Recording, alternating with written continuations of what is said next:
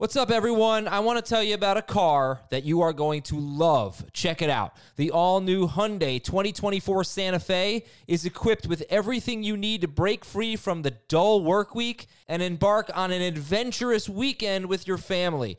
The all new Hyundai Santa Fe's features like available HTRAC all wheel drive, standard third row seating. I love that. Available dual wireless charging pads ensure that you can take on any adventure. So let's say you're ready to take the family on a camping trip or something like that. The Santa Fe is perfect for you. You've got all wheel drive. You can load everyone up in the third row. It's time to start being adventurous, and you need the right car, and that's the Hyundai 2024 Santa Fe. Learn more about the all new Hyundai Santa Fe at HyundaiUSA.com. Call 562 314 4603 for complete details. The perfect combination of versatile athleisure and training apparel has arrived. Thanks to the visionary minds of New Balance, Clutch Athletics, and Rich Paul, the designs reflect the heart of the athlete and the spirit of the community. With rising defensive football stars Will Anderson and Chase Young on the roster, Clutch Athletics brings the best innovative gear to all athletes, giving them style and performance on and off the field. Learn more and purchase Clutch Athletics at newbalance.com. This is Fantasy Football Today from CBS Sports. What a play! Can you believe this? no, I can't. It's time to dominate your fantasy league. Off to the races, and he stays on his feet. This is gonna go the distance. Now, here's some combination of Adam, Dave, Jamie, and Heath. All right, good camp so far for James Cook and Brandon Aiyuk and Rachaad White, among many others. Those are some of the rankings risers we're going to be talking about today on Fantasy Football Today. We'll also talk about rankings fallers, Alvin Kamara, news and notes. We got a busy show for you. I'm just realizing I left my glasses on. I'm going to take those off. I've never done a show with my glasses on before. What's wrong with glasses, I man? they- I, have got glasses. Chris has glasses. Let's go. You can see the Where light. nerd.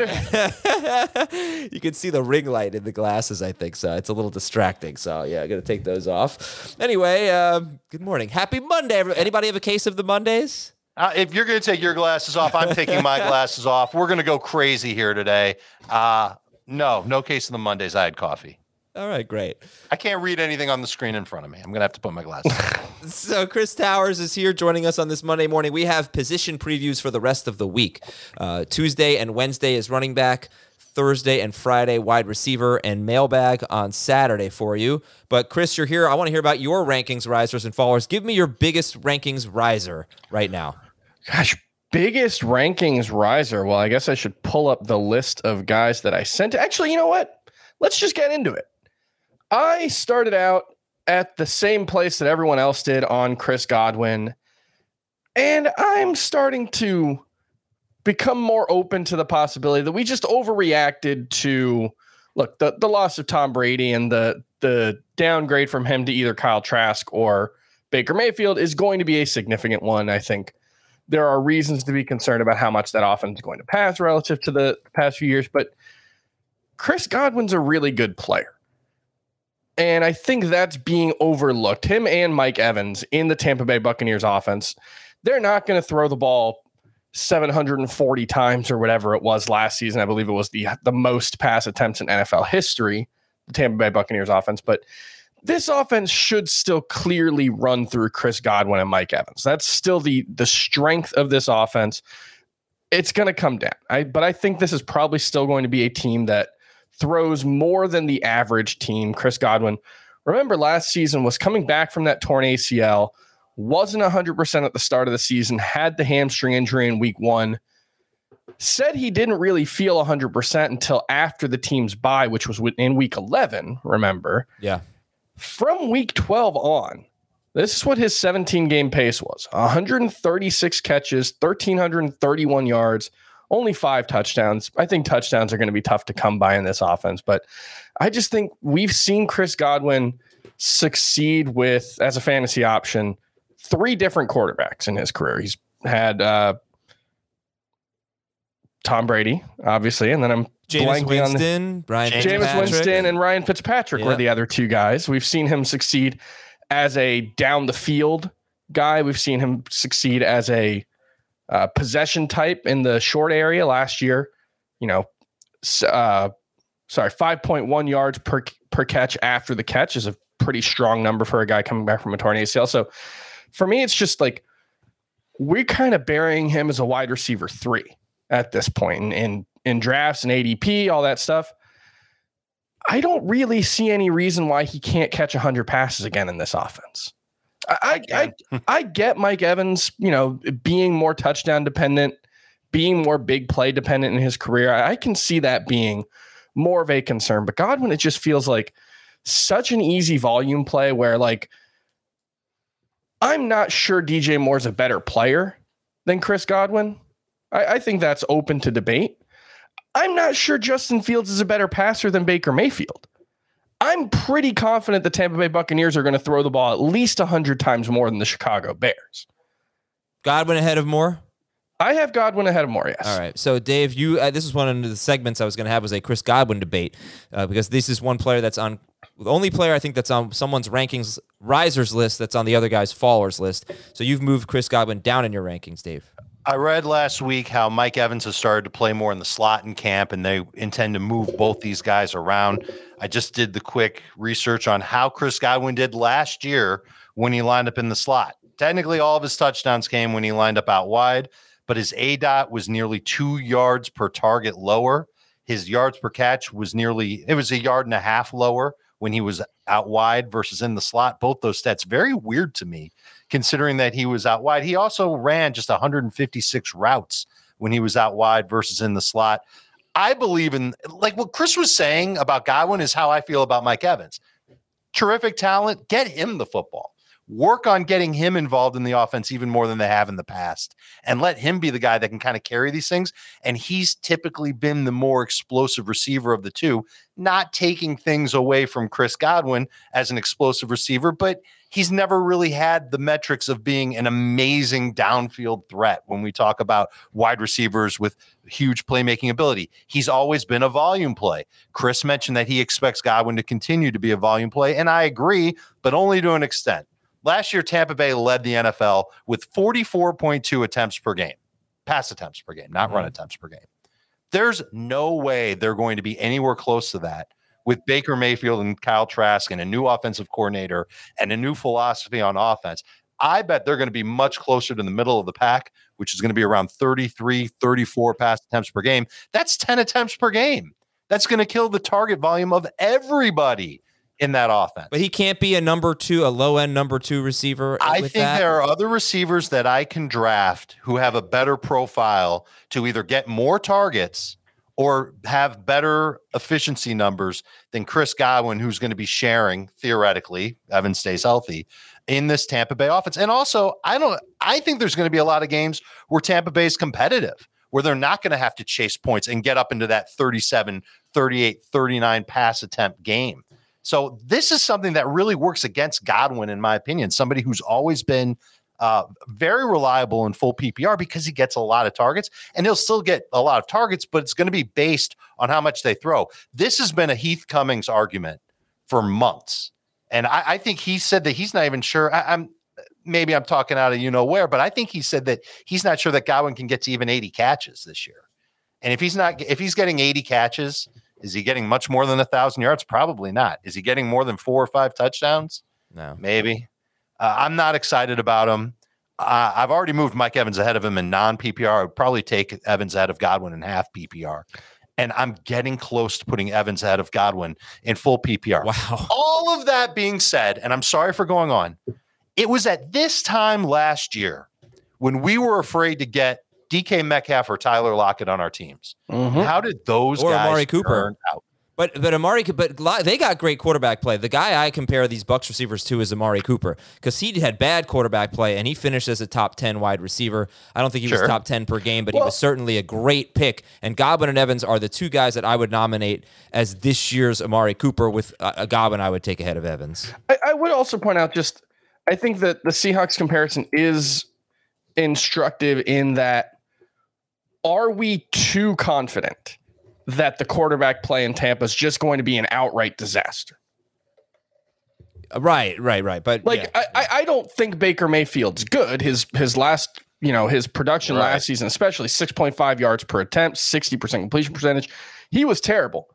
Before that, even when Baker Mayfield wasn't a great player, he still averaged over seven point two yards per attempt in all four of his first four seasons, four point one touchdown rate uh, at least in each of his first four seasons. Like those aren't great numbers, but they're not and this might be a bad comp because Sam Darnold actually outplayed him last season in the same offense, but it's not Sam Darnold in, in New York. It's not Zach Wilson stuff. I don't think Baker Mayfield's good, but we have seen like Jarvis Landry be a pretty useful fantasy option with him. I know Odell Beckham wasn't great, but different Right. type of player and was still like all right. in the low end wide receiver two, high end wide receiver three range. It was just not the elite production we were hoping for. So I think Baker Mayfield's probably not good. I just I think there's a little too much certainty that he's going to be just an outright, you know, tire fire. And well, one thing to point out is that we saw Baker play last year in two different offenses. How often did we watch him and go, "Oh wow, maybe there's some potential there"? There were flashes when he was in right. There were flashes when he was in LA, but that's about it. The difference between him and Geno, and this is just off the top of the dome, we didn't see Geno play much, if at all, Sure. for several years before he got this chance in Seattle. So there were things that Geno might have learned along the way to improve his game.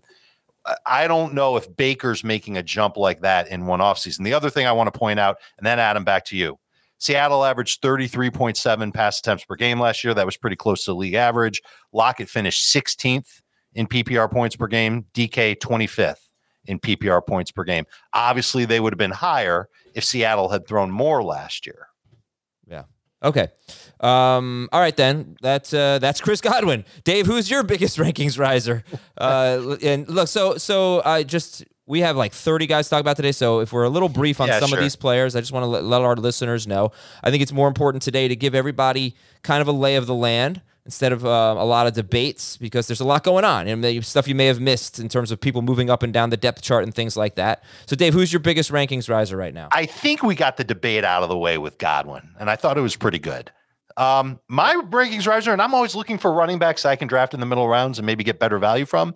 Brian Robinson in Washington. The reports are great on him. They're saying that he looks leaner, faster, making an impact in the passing game. Now it's all practice, and we'll, we'll see what happens. But I, I'm I'm going to be lucky enough to see him in person at his preseason game against Washington or against Cleveland, rather. Uh, he always plays for Washington. I'm curious to see how he'll do. And I wonder if we're kind of ignoring him because he's not on a great team, questions about the offense. But I'm almost certain that he's going to be their guy inside the five as long as not inside of two minutes in the first half of a football game. That they will go to Robinson and he will have a shot to score some decent touchdowns this year. And we're getting him in like, I mean, I can look at the NFFC ADP just to throw a number out there at everybody his average draft position in the month of August, this is 44 drafts, 100.55 overall. I, I love the idea of getting a starting running back with some touchdown upside at 100th overall. Yeah, that's basically where he's going in, in FantasyPros, 110th overall, Brian Robinson. Would you take in a PPR league or would you take Brian Robinson or Antonio Gibson Robinson in full PPR? in full PPR. It's close. They're really close, but Robinson. Would you take Brian Robinson or Khalil Herbert? I've got Herbert one spot ahead of Robinson right now. In a week, that could flip. Okay. All right, I want to promote a few things. Our Facebook group. Go to Facebook, search for Fantasy Football Today, join the fun, ask some questions, get some answers. You know how it works. YouTube, youtube.com slash fantasy football today. You can see all of our streams live or on demand. You can see FFT in five there. You can see FFT Dynasty there. And you, you if you're watching, please hit the like button. If you're uh, there or not, you know, whatever you are, go subscribe. Hit the subscribe button. We need subscribers, please. Uh, Tuesday night, 8 p.m. Eastern, we have a live mock draft on youtube.com slash fantasy football today. Please join us for that. That's Tuesday night, every Tuesday night for the next several weeks. 8 p.m. Eastern, we'll be doing a mock draft. Tomorrow night will be non PPR, but even if you don't play a non PPR, you can still come and join the fun and uh, learn about different players or get some player debates and things like that. Just see how the draft unfolds. And finally, FFT Dynasty. They still record Tuesday afternoons, but they have their own separate feed now for the audio side. Here on YouTube, it's still at youtube.com slash fantasy football today. But on the audio side, download, subscribe to the Fantasy Football Today Dynasty podcast wherever you listen. Let's get a rankings faller. First from Dave. Dave, who's your biggest rankings faller? One of my rankings fallers that uh that I sent you was J.K. Dobbins. It just makes, or I'm sorry, that's not. Oh, I did send you Dobbins. Yeah, yeah. I Did I send both you did. Dobbins? You both did. What the hell's wrong with me? You both sent Dobbins. A mutual Yeah. faller. Four. I, I'm worried about him. What's going on? Uh, When's he going to be back in camp for for Baltimore? My son. Go ahead. Am I back or not? Yeah, you're good. You're good. Go ahead. Hello. What a horrible 30 seconds this has been. Um, Dobbins fell to the sixth round in my son's draft. He's in a competitive league with a bunch of his friends. You know, these are teenagers, so they aren't as sharp as adults, of course. But I, I think that Dobbins in round six is good value, but he's sliding. And I, I don't think it's crazy to see him there. I do expect him to eventually get into the fold in Baltimore and to be a good contributor in this offense. So there's a dip here that we can buy, but he's fallen in my rankings. Oh, behind who? Dave. ahead of he's gone behind Miles Sanders. He's gone behind Rachaad White. Ooh. Um, Wow. yeah, I mean James Conner, Jahmyr Gibbs, like he's someone that's got he doesn't even have super huge upside because we've never seen him profile as a big time pass catcher. I know they're talking about that in Baltimore. I feel like he's got 10 touchdown potential, which is great. 1300 rush yards. That's pretty good. That's that's a running back that ceiling profiles is like a round 2 pick. That's pretty good, but I don't think he'll ever have the catches to go along with it. So it's almost like 12 PPR or non PPR points per game. You're going to draft him sooner than that non PPR. Not many people are playing that format anymore.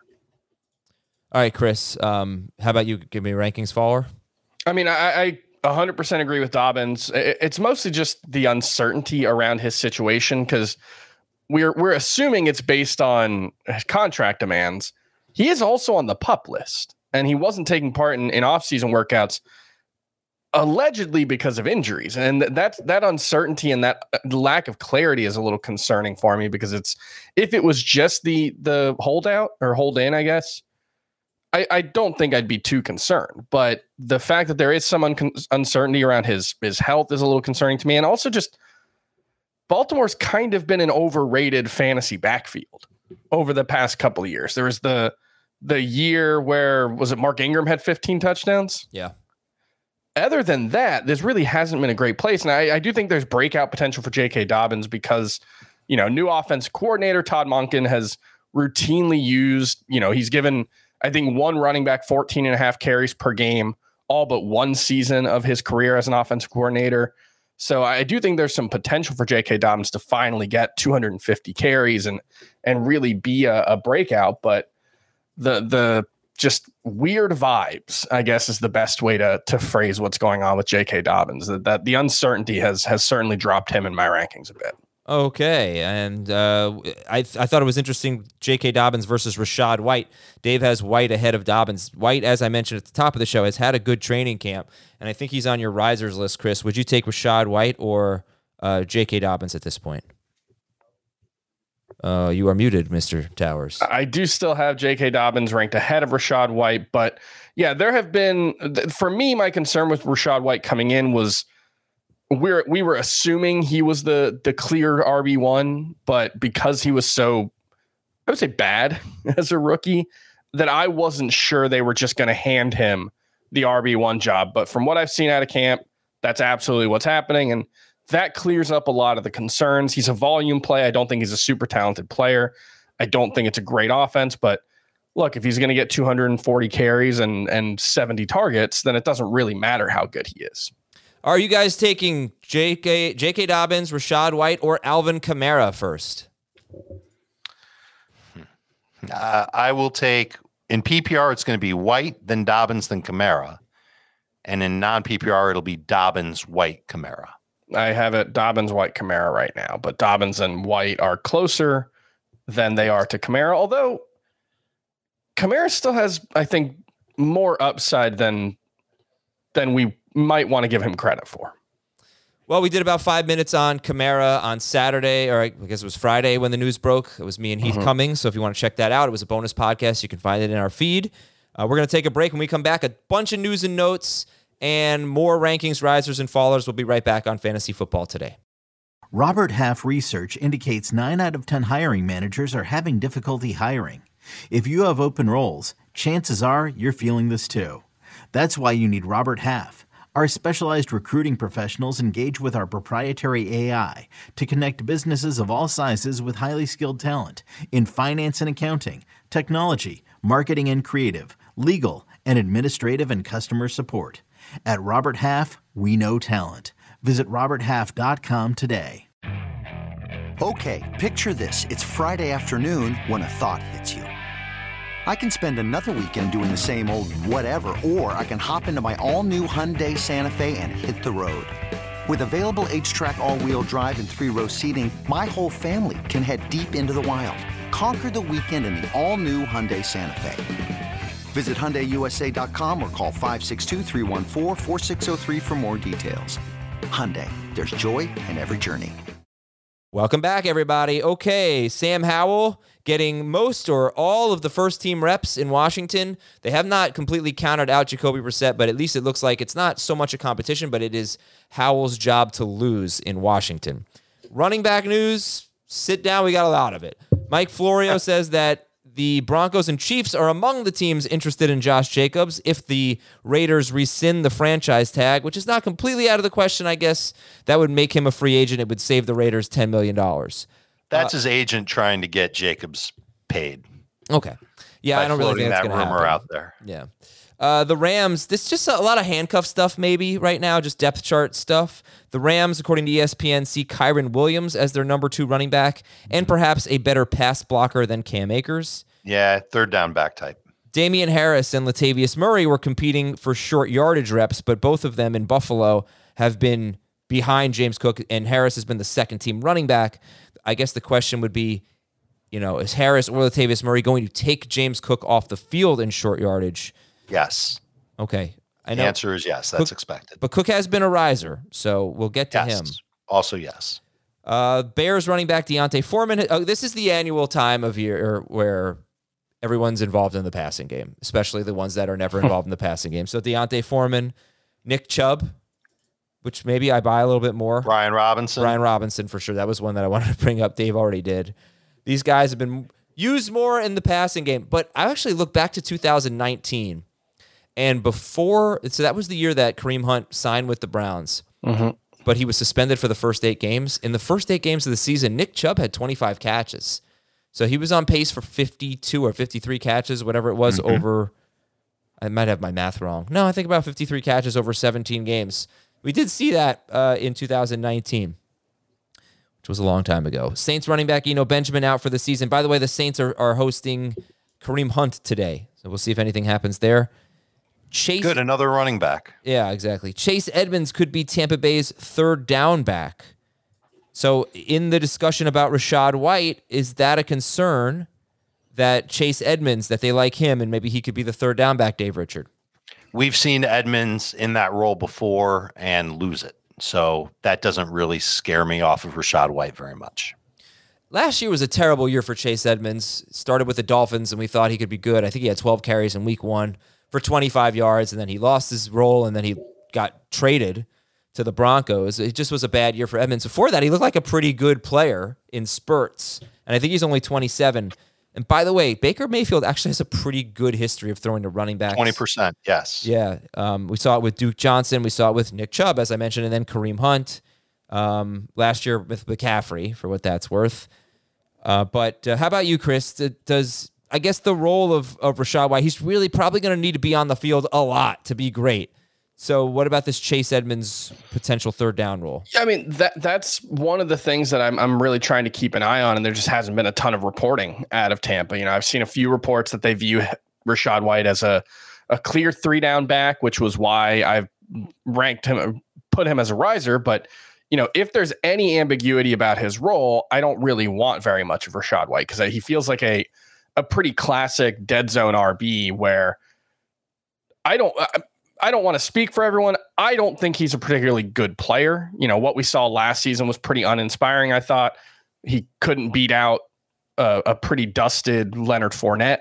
and certainly wasn't all that much better than him when he had his opportunities. So if there's any ambiguity about his role, especially as a pass catcher, because that's I think really wh- what the Yeah. appeal is. I, I'm not gonna I'm not gonna have Rachaad White as a top twelve or top twenty four running back for sure. Miami rookie running back De'Von Achane is day to day with a leg injury. Um, Keaontay Ingram looks like the front runner to be James Conner's backup in Arizona. Chris Yay. Chris Evans is a name to know. I think we all like Chase Brown potentially in Cincinnati, but it could be Chris Evans as Joe Mixon's backup. And right now in Indianapolis with Jonathan Taylor out, with Zack Moss out, Evan Hull and Deon Jackson have been splitting first team reps. Tank Bigsby had a good day in camp the other day. He scored a couple of touchdowns in a red zone drill, and I know Hold up. Didn't the Colts sign Kenyon Drake? they did sign Kenyon Drake. Yes, they yeah. did. Like the the answer to your question when you don't have anything good at running back is to sign Kenyon Drake, and Yeah. that makes it all worse for fantasy. So This will be a mess if they don't have Jonathan Taylor. Tank Bigsby is uh is you know did, whatever, but He he's a potential goal line stealer and handcuffed to Etienne. D'Ernest Johnson has also been in that role though. yeah, but th- you cannot find a bad word about Travis Etienne right now. All No. it seems to indicate that he is having a great camp and poised for a big year. That's another rankings riser. Fingers crossed on that one. Uh, Ameer Abdullah and Zamir White have been splitting first team reps for the Raiders. The Cardinals signed Marlon Mack, whatever. How about this, Chris? Kenneth Gainwell getting two minute drill work for the Eagles, and they're using so many running backs there. I don't know that we have any clarity right now about what to expect. Yeah, the fresher. I was looking back at some of the stuff I was writing this time last year, and, and I realized that a lot of the stuff we're seeing out of Eagles camp is exactly what they said last year. They were using four backs in the first team, they were cycling everyone through.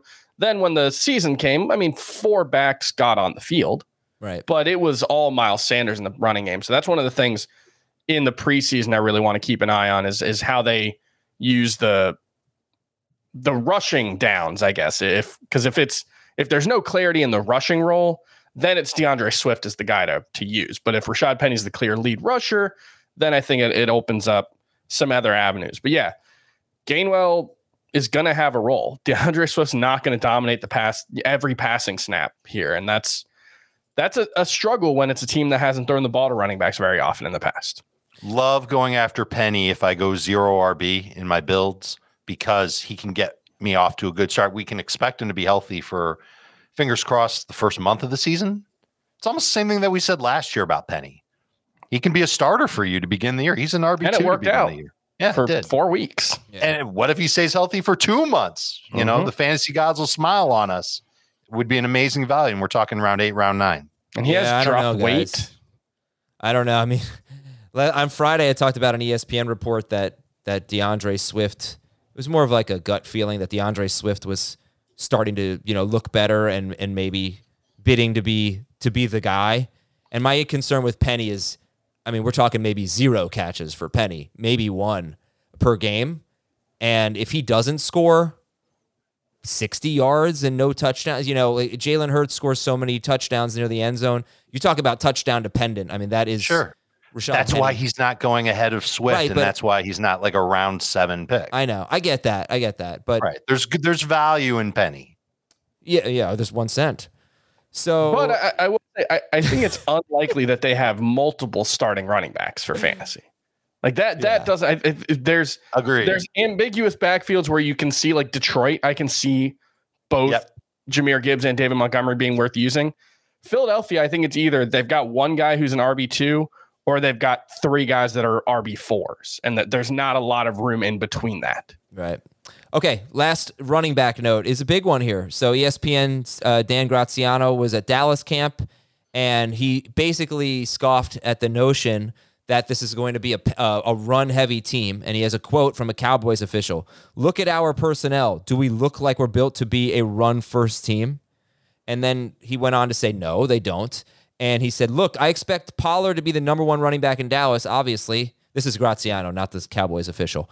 Um, and I think Pollard will be a nice fantasy asset. I'm just not sure you should expect any more production from him this year than what he gave you last year just because Elliott is gone. The Cowboys still see Pollard as a player they have to be careful not to overwork if they're going to keep getting the best out of him. So I would expect them to use other backs in combination with him. The Cowboys are higher on second year back Malik Davis than you might think, and I believe five foot six rookie Deuce Vaughn will have a role as well. So does that uh, does that analysis, if it holds true, does that take him out of the first round? Not for me. No. I don't entirely buy it all. I also would say that he, he kind of Graziano was also kind of saying that Pollard's going to have a role in the passing game. So Sure. you know, Which he did last year, and he did a good job with it. And there's 12 touchdowns missing from last year from Ezekiel Elliott not being on the team. 12 rushing touchdowns. Zeke had that role. Zeke's not there anymore, and I don't think Malik Davis is going to have that role. If you give Pollard six more touchdowns on what he did last year, and he scored a ton of touchdowns last year, you're talking about 18.6 PPR points per game. who? Tony Pollard. How many points per game?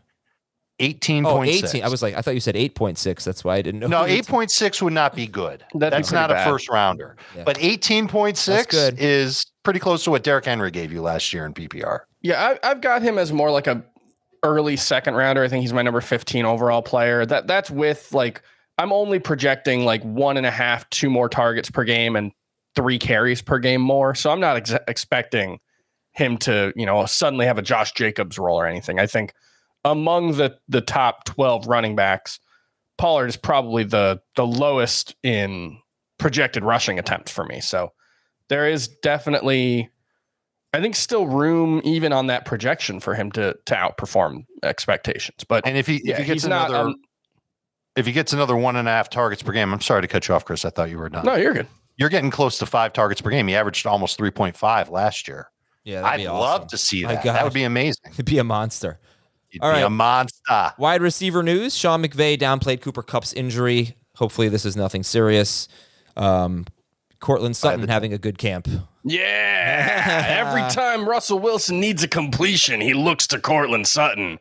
That's never burned anyone before. Let's get him in the top 12 wide receivers, baby. Let's do it. Uh, that feels very personal. I had I had a very good season last year fading Courtland Sutton. And I'd be happy to do it again. Uh, I mean, I'll take him around pick 100 or something like that. Right. Yeah. Like where he's going, who cares? There, there's no downside to taking him. Round ten. Rashod Bateman could be back soon. Garrett Wilson should practice this week. TJ Hockenson left practice. There's a thought that this is contract related, but he left with, I think, a trainer. I don't know. It's a bit of a vague situation now with TJ Hockenson. Probably nothing to be concerned about. Unfortunately, Houston center Scott Quessenberry is out for the season with a torn ACL and MCL. So that's a significant injury, one of the first Yeah. we've had in They're gonna have to start a rookie there.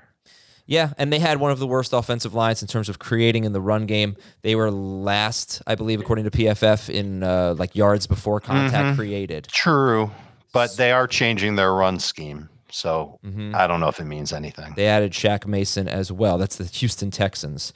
Uh, I won't give you the defensive injuries. Let's or, or notes or whatever. Uh, except I will say that Carolina signed Justin Houston and Chicago signed Yannick Ngakoue, two pass rushers there for Carolina and for Chicago. All right, back to the rankings risers. Give me 30 seconds. Tell me why you're rising this guy, where, where he is in the rankings, and then if there's a, a need for uh, expanding, we will do that. Chris, Ryan Tannehill, start with him.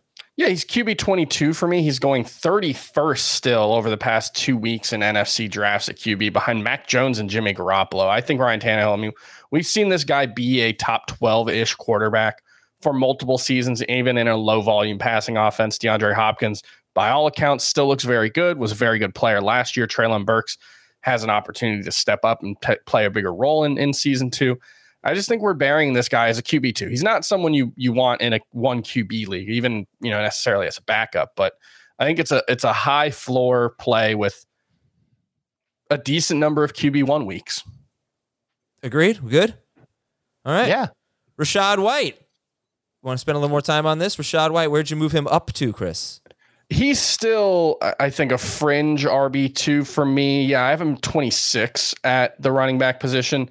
That's partially just like I really like D- David Montgomery. I still have David uh, D'Andre Swift ahead of him, but the going from being uncertain about what his role is going to be to getting some reports that Rachaad White is, you know, viewed as the clear lead runner, and you know, obviously the passing downs work if Chase Edmonds doesn't take it, which that report would be bad. Uh, he's he's moved up from like a a dead zone RB three to a, a fringe RB two with with room to continue moving for me. All right. Uh, how about Joe Mixon? Where'd you move Joe Mixon up to? Joe Mixon, I, I'm mostly just trying not to move him too far up. Uh, but ever since he got his contract situation settled, I don't really see a reason why he shouldn't be viewed in that RB1 discussion. We know how valuable that role is going to be. We saw Samaje Perine be a must start player in that offense. I don't have any faith in any of the various fifth round pick backup running backs that they've got. Uh, so I just think Joe Mixon, I think, was third in the NFL in green zone touches last season uh, at the running back position. Wasn't efficient converting him them, but we saw a, multi, a 12 touchdown season from him, I think, two years ago.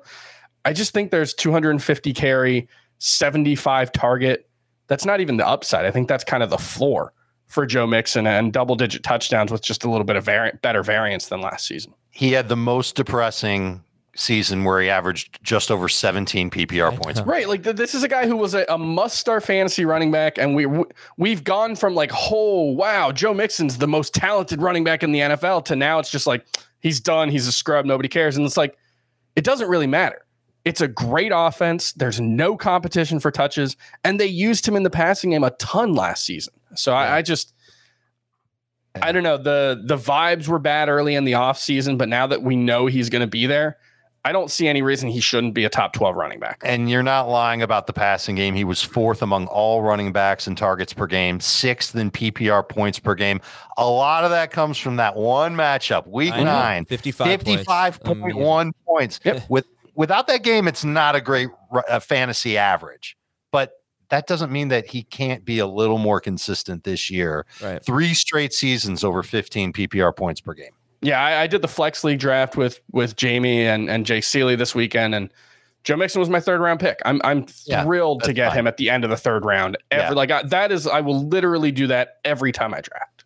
I'm good with that. Round Oh, I take him. I, I think he's a two three turn pick. I like Yeah. Mixon better than Rhamondre Stevenson. Yep. I don't know how you mm-hmm. guys feel. I mean, I- not I- yet. I think it's a certainty that the Patriots are going to sign a running back. So, is it going to be someone who actually matters? Cook would matter, obviously. If it's Fournette or Zeke or something like that, I don't know how much that would matter. But um, I don't see, I don't see why it takes Stevenson over Mixon. Except you could say that Stevenson's a better player than Mixon, which is not a small deal. But I hope Mixon can just be better. I, I hope their offensive line can be a little bit better. it should be. Um, yeah, it should be. They, they have to figure out right tackle, but they should be better at left tackle for sure. Yeah. Kind of a small issue at quarterback for them, too. I don't know if you heard. No, it's he's six weeks to recover. He'll be fine. Hopefully he'll be fine. Listen, my a medical lot of people might be upset about taking Mixon in round three. If you see his name in round four, Oh, I, I don't see how you can't be like at least willing to take the chance on him again mm-hmm. if he's there. by the way, we say rounds. We're always talking about twelve team leagues, so you might mm-hmm. see him in round four in a ten team league. Yeah. Very, very, very possible. Okay, uh, moving on here. Back to Chris's list, which I did have in front of me briefly. Chris, who's your next rankings riser? Uh, Chris Godwin, who we talked about plenty already. We don't need to spend any more time on him.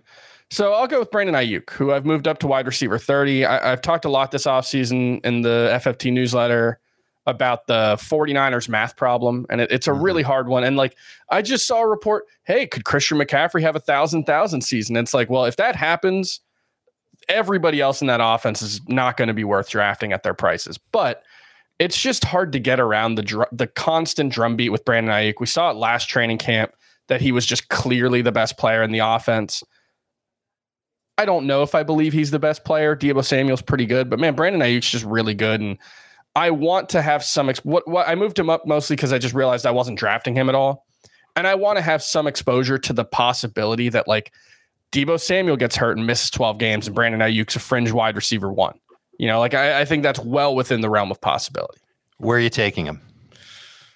Um, like sixth round, fifth round sounds. Is that is that too optimistic? I feel like round five, this is going to sound dopey, but I think round five is just too soon, too rich for my blood. But round six, if I felt like you felt, I would take him there. Yeah, Yeah. Aiyuk we're talking about here. So I think Aiyuk versus Marquise Brown is really interesting. Uh, I've got him back to back. Oh, and I am. I am so unexcited about Marquise Brown, but it's a volume play. That's an offense that I think needs Marquise Brown to be available and productive, uh, especially on short routes. And we've seen Brown get that job done before. Aiyuk is explosive. He's having a great camp, all that stuff. The headlines are great. Here, the math problem that Chris referenced, I also recently wrote a story about the 49ers offense. Five games last year, including the playoffs, where Purdy's healthy, McCaffrey's healthy, Kittle's healthy, Debo's healthy. Aiyuk averaged 3.2 catches per game, Yep. 9.6 PPR points per game. I, I think it would make sense that the 49ers would want to get him more involved in the offense and that they they tilt targets more toward him and away toward away from Kittle and other peripheral players in that offense. I, I'm ho- I think that's what has to happen. Either that or else an injury to Debo or McCaffrey uh, for Brandon Aiyuk to really hit that potential. Or Kittle. It's what keeps me from taking him in round five. I can't do it. Well, I, I do think one thing in Aiyuk's favor is that Kittle, McCaffrey, and Debo, um, at least two of them, you could throw the injury prone tag on, right? It's hard to imagine all three of them staying healthy.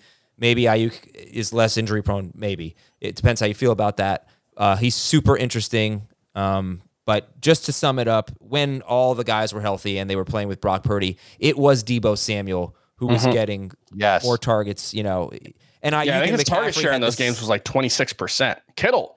Kittle's the one I'm really concerned about. Yeah. His target Yes. share in the, the games where they were all healthy, I think was 11.5%. Right. It, he, Kittle had 4.2 per game. Debo had 6.8 per- per game.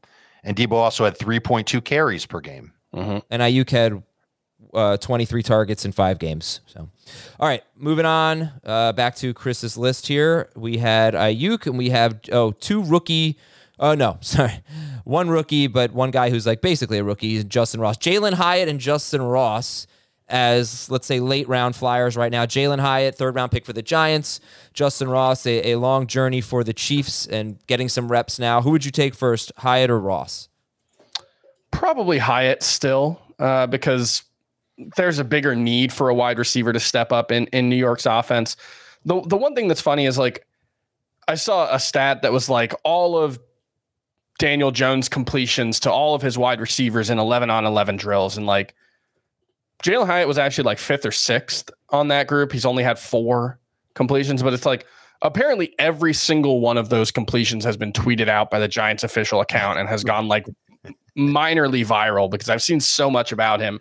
Same with Justin Ross, where it's not exactly clear either of these guys is going to even be a starter on their teams, but they're the roles are very ambiguous in those passing games. There's an opportunity for both of these guys. They're showing flashes. I'm just making sure that I get them into my late round discussion. I'm not I'm not saying Jalen Hyatt and Justin Ross even need to be drafted in every 12 team league. Okay. But if you're looking for those late round dart throws, talented big play wide receivers in you know ambiguous passing situations is is a pretty good option, I think. All right. Dave, let's talk about your rankings risers here. Yeah, yeah. Yay. James Cook. Okay, let's do a 30 second recap. Where'd you move him and why? He is in the round six range, and in PPR, I'm fighting myself on putting him in round five. I am getting excited about him.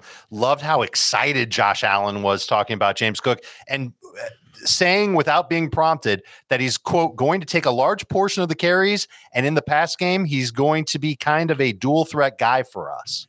And I, I think this is one of the ways that Buffalo is going to try and diversify their offense is by using James Cook in the passing game. Very worried about his touchdown production, but a thousand total yards and maybe 40 to 50 catches on top of that. I'm willing to take the chance on him in round six as a as a low end RB two in PPR. He's going to fall farther in non PPR. David Montgomery or James Cook? I've got Cook one spot ahead of Montgomery in PPR. Montgomery clearly ahead of him in non and half. D'Andre Swift or James Cook? Cook. Chris? I'm kind of I'm kind of not a Swift guy because I'm slow. You know, I'm big. yeah, totally. Chris, You know, my got? 40 time is like Uh, 10. all right, Chris, who you got? James Cook Uh, or, or Montgomery and and Big uh, Taylor Swift guy. I know that. Um, I Montgomery pretty clearly for me with over Cook. Swift, I, I think, is a little closer. Montgomery is just. I think that there's a high floor in that offense, but man, if Gibbs isn't, you know, a really good player right away, or if he gets hurt, I- I just think Montgomery has top twelve upside in this offense. There's, I think he's going to be a, a part of the passing game, but if Gibbs misses time, Montgomery could be a 60 catch guy. You know, he's been a good pass catcher in his career. that's he's a good pass blocker, all that stuff. So I just I, I think the upside and the path to RB one. I think there's basically no path for James Cook to finish as a top 12 running back this season. That, that's just in that offense, it's basically impossible. All right, Montgomery, uh, I can see a pretty clear path. Dave, Brian Robinson, Rashaad Penny. I think we covered them. Is there anything We you want did. to add? Who, who I, do you prefer? You can rewind 15 minutes and hear about both of them. who do you prefer, Robinson or Penny?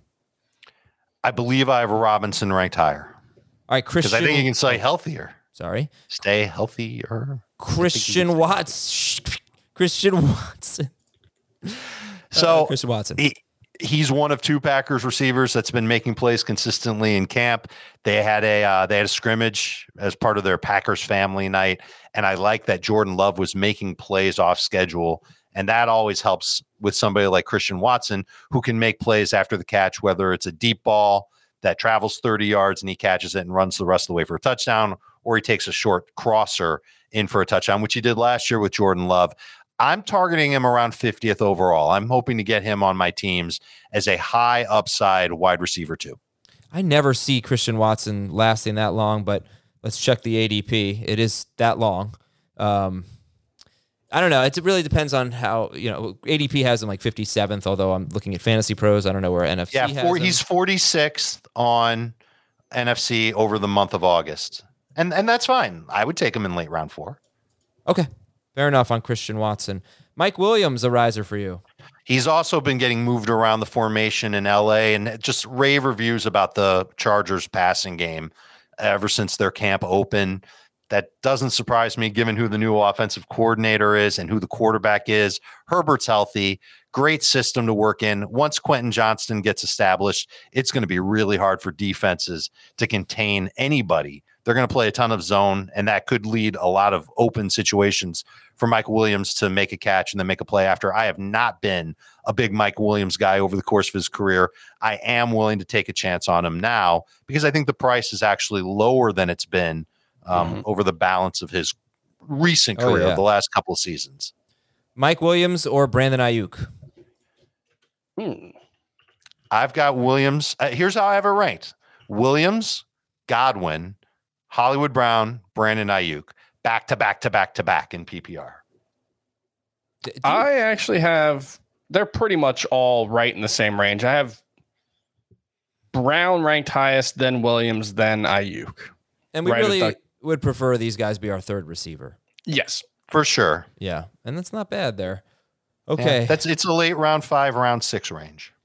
So later, Nico Collins and DJ Chark are two guys you have as risers, and they both have Right. the opportunity to be top receivers for a rookie quarterback. And DJ Chark has definitely had a, a, a good camp, a lot of good press there for him. Mm-hmm. So who do you like better, Collins or Chark?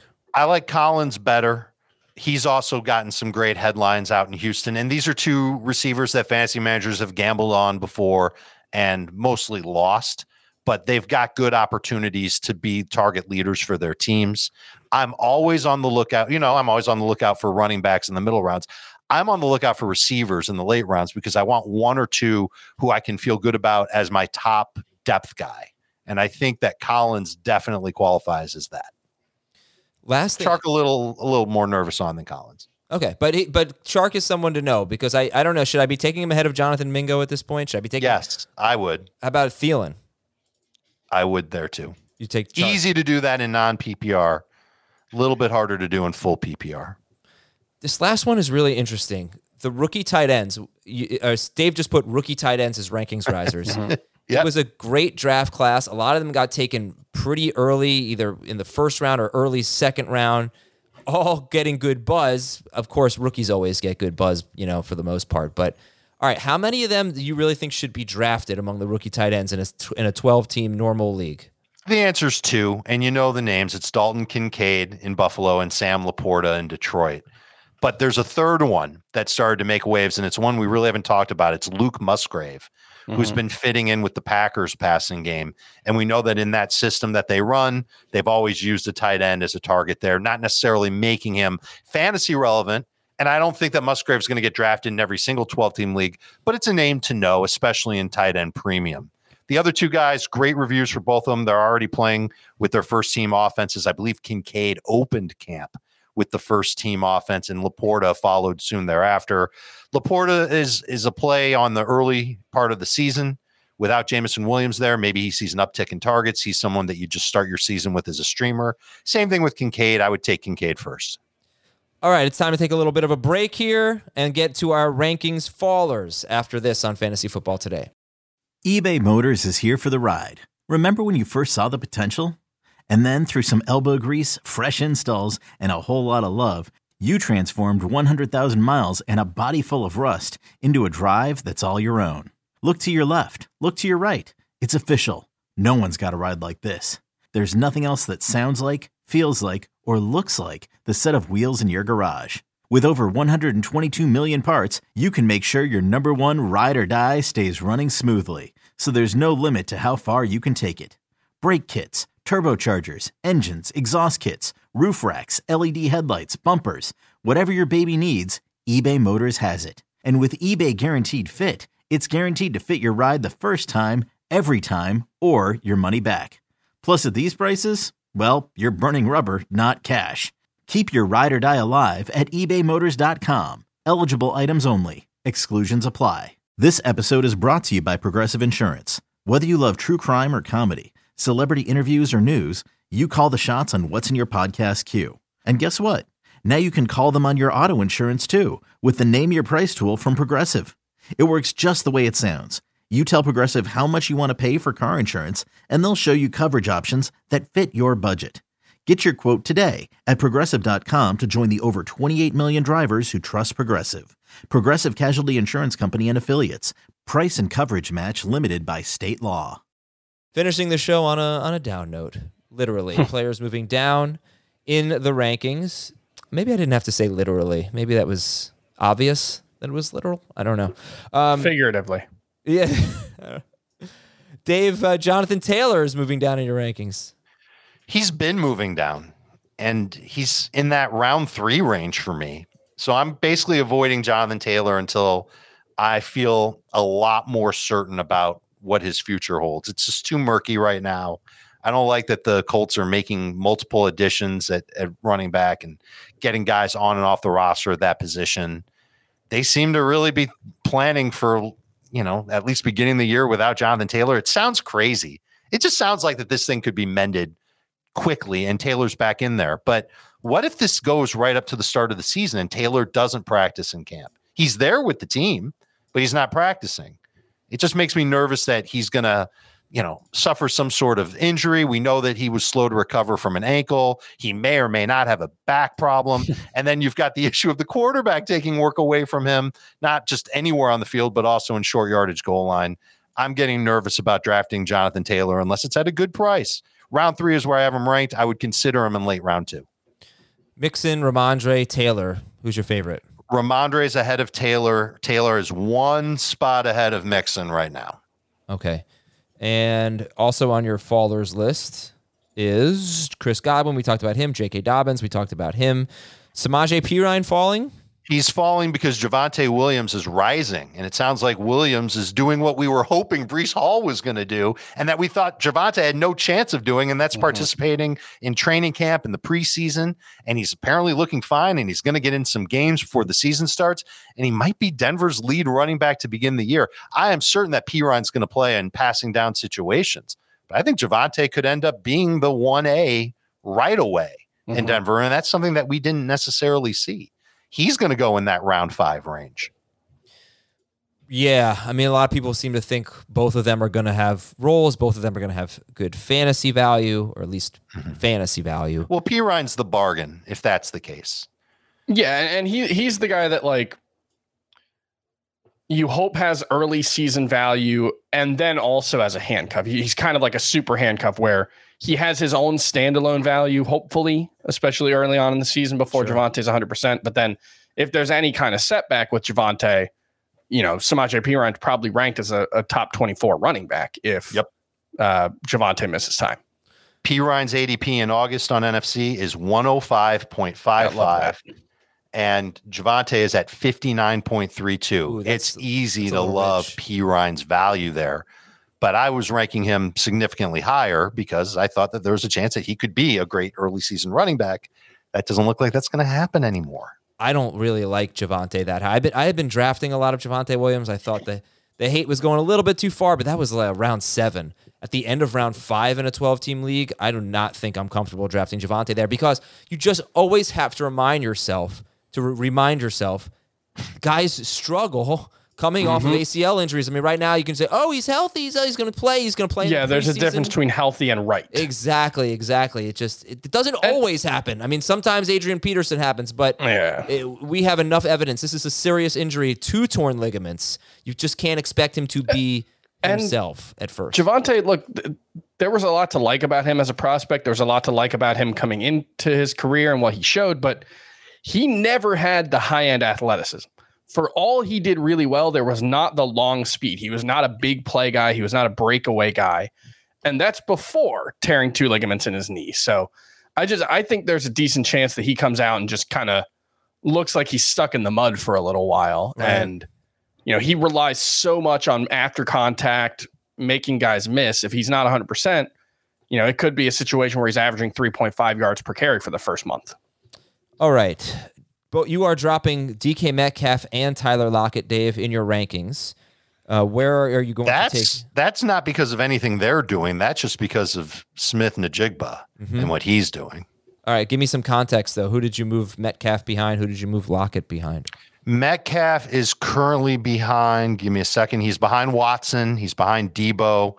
Uh, I'm still taking DeAndre Hopkins in full PPR out of DK Metcalf. I'm seeing Metcalf get drafted a lot earlier than I thought that he should, because I do think there could be a, a semblance of a target crunch for him, and I wonder if there's going to be a red zone target crunch for him as well.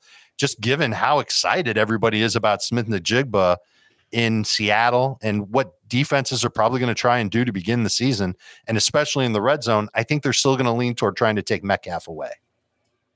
I'll tell you what. I- If, he if, still has a top 30 ADP on NFFC. Yeah, no. If if you guys, you everybody on CBS is right. Uh, if everyone, well, at least I'm looking at the rankings. Jamie, Dave, and Heath. If everyone's right about DK Metcalf, then he is currently one of the most overdrafted players because Dave is still the high guy on Metcalf, and he has him 22. Jamie I've has got him him 23. 15. You have him 15. I've got him and and both him and Lockett. I actually they're two players that I project higher than I actually rank them. Lockett, I'm just gonna draft Lockett everywhere.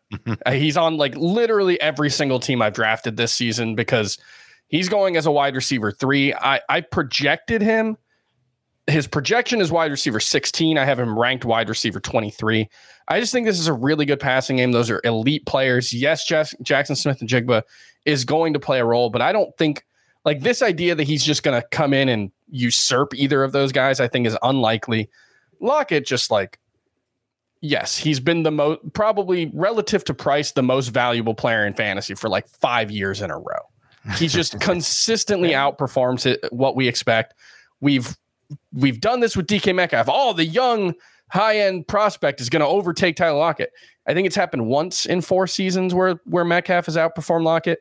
I just I'll bet on the elite talents here. I'll bet on those guys continuing to be really really productive players. And Metcalf, the big dip last year, his yards after catch went from at least 4.4 per reception in each of his first three seasons to just 2.4 last year. Nothing else really changed. Yeah, you know his average depth of target catch rate were all within the realm of his or the range of his career norms.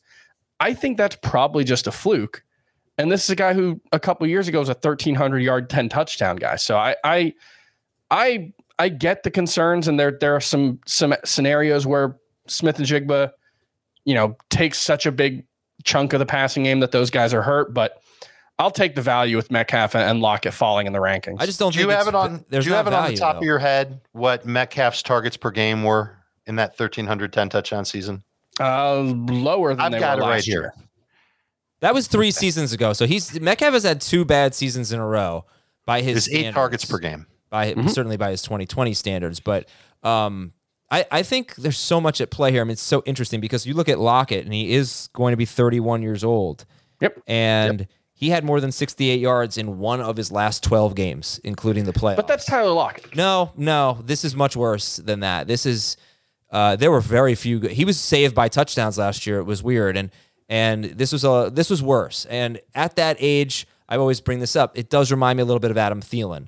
So that's But Thielen's per target metrics and per route metrics took a big hit, which wasn't necessarily the case with Lockett. okay. Yeah, I mean And- certainly and- more optimistic. about And like, Lockett. w- what range was it after week five? You said it was his la- last twelve games, including the playoffs. So his last I mean, eleven that- regular season games.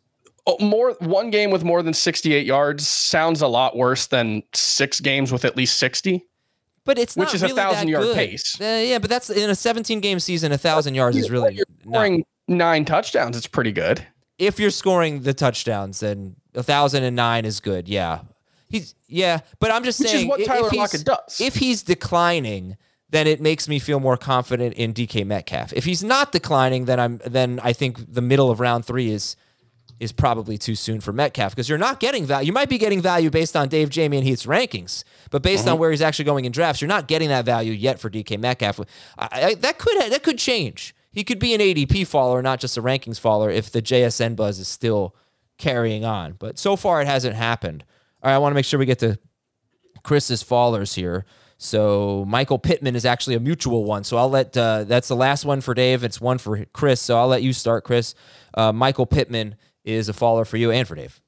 Yeah, I just one the whole Jonathan Taylor situation has me thinking that this might just be a disaster season for the Colts, which wouldn't be an outlier for them. Uh, last season was pretty disastrous as well, but for me, it's mostly just when when they first drafted Anthony Richardson, I was like, man, this is the most talented quarterback Michael Pittman's ever played for. And then I started actually doing the the thought process of how much are they going to throw? How good are the targets going to be? And it's it's probably a net downgrade from last season where I, I assumed it might not be. And you know, it, it's mostly just in the sober light of day. I realize that Michael Pittman's not really someone that I, I think has much upside. He's actually not even a top 36 wide receiver for me. I see the same for Jamie and Heath. Um, if I get him as my number four wide receiver, I think that's okay. As my number five as a bench guy, that's probably what I prefer. But he's just not someone who's going to be a priority for me. And Dave has him 35th, so not exa- he's the high guy at 35 on Pittman. Rhamondre Stevenson, a follower for you, Chris, to where? Uh, he was he opened the the draft season as like RB seven for me. Now he's more like RB twelve. I've got him sandwiched between uh, Mixon and Travis Etienne, and I, there's definitely a path to upside. But one thing that I've really come to realize throughout this process is Bill O'Brien's offenses do not throw to their running backs. This is it's kind of shocking. We think of his time with New England. That was actually one of the worst seasons that the Patriots have ever had in terms of throwing to their running backs. 9.5% of their passes in 2011, when Bill O'Brien was the offensive coordinator, were thrown to their running backs. That was with Tom Brady. It was also like Wes Welker and Rob Gronkowski and Aaron Hernandez was like kind of the peak of that offense, but still, that was a thing in his uh, time in Texas, in, in Houston, the second lowest target share of any team during Bill O'Brien's time in Houston. Uh, and even like David Johnson and Duke Johnson, two really good pass catching running backs in Houston, combined for a 16.3% target share. That was all their running backs that year. So it's just, it might not be as good a situation for running backs as we've gotten used to in New England. And then it seems pretty likely they're going to add someone, you know, whether it's Leonard Fournette or Dalvin Cook. It seems pretty likely that it's not just going to be Pierre Strong and Kevin Harris as Rhamondre Stevenson's primary competition. So I just, I think there are more ways for things to go poorly from here than there are ways for them to go really, really well. How dare you forget about Ty Montgomery Also, Ty Montgomery. in that backfield mix? Uh, just one thing. Where did Bill O'Brien call plays last year? Uh, does it matter though? I mean, the, I think it the matters. college, the collegiate level.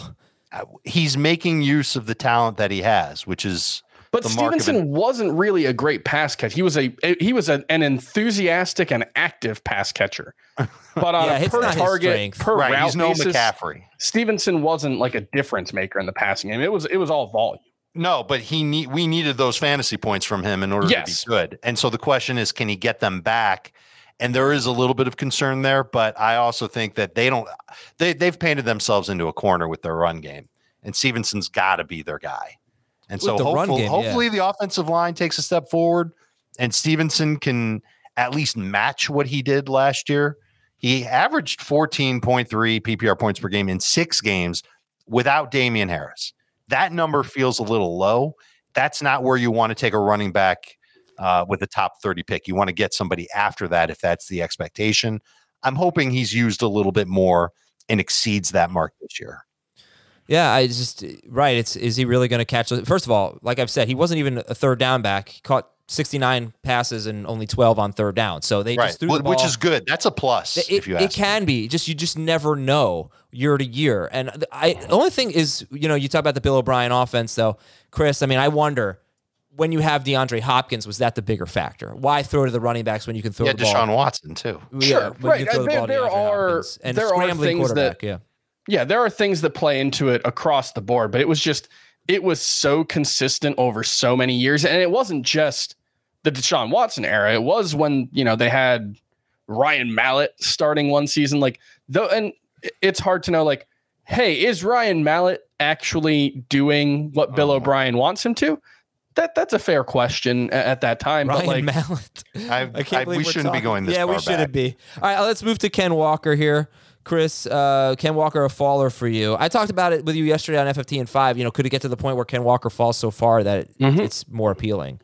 Very Yeah, appealing. I, I think like when you talk about the the ADP, it, it's possible that he falls, but he was still before this injury being drafted arguably as a top 15 running back. He was going ahead of like Joe Mixon and Aaron Jones. I just I didn't love that value for a guy who probably doesn't have a ton of passing game upside and really needed to dominate rushing work. And now that he's dealing with the, the concern for me, hopefully he's healthy, but it's just it was a groin injury last year that required surgery in training camp. Now it's a groin injury again. So the recurring nature of that does make me think there's just a little bit of risk there.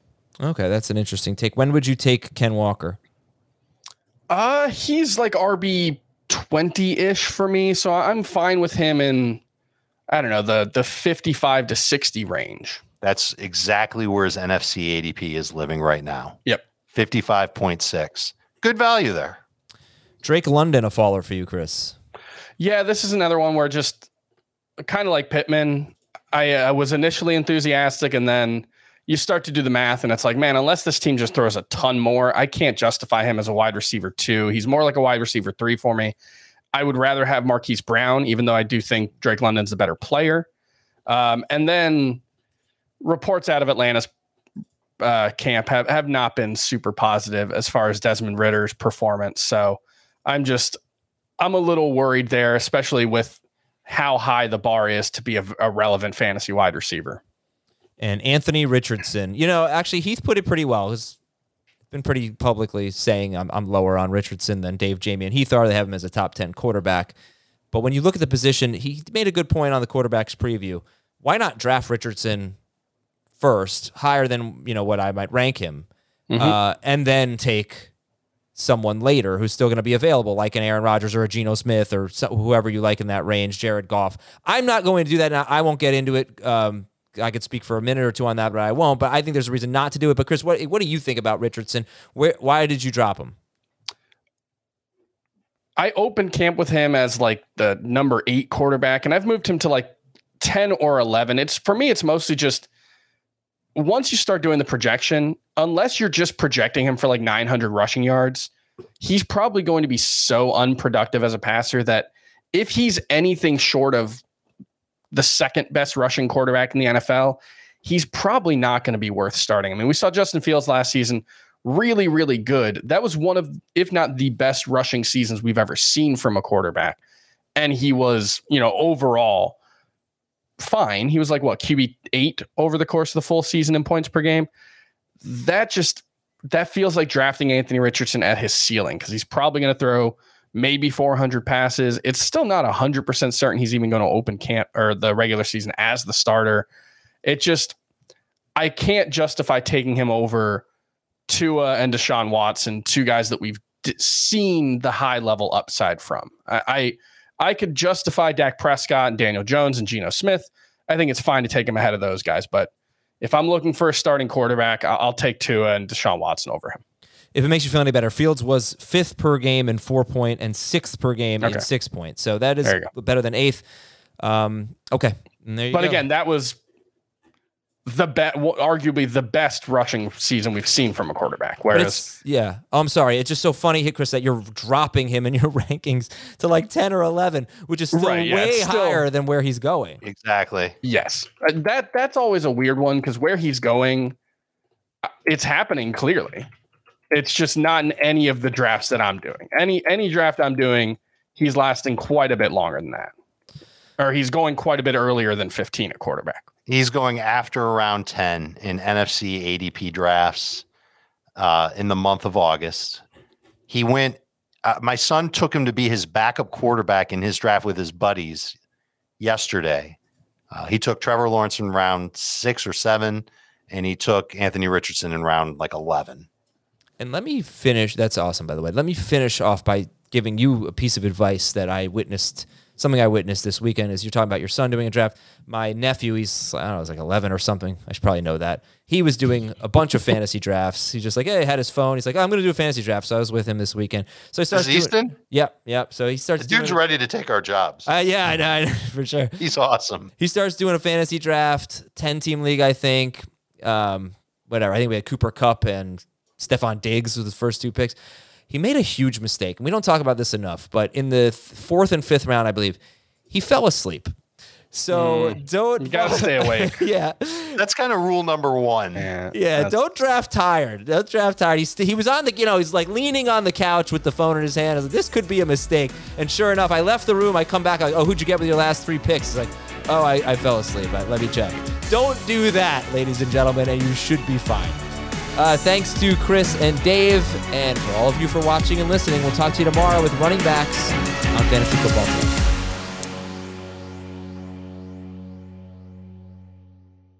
When you have sports mixed with your pop culture, along with humor and celebrity interviews, your earbuds are enjoying The Rich Eisen Show. Dan Orlovsky. Are you still a Jayden Daniels is the best quarterback available in the draft guy? I think the three things that make it stand out for me are number one, I think his ball placement versus man coverage is the best in the draft. Every quarterback in the NFL is accurate. He's got the best on tape. Number two, most transferable stuff to the NFL. And then I think the third thing is pocket peace. Search for The Rich Eisen Show on YouTube or wherever you listen.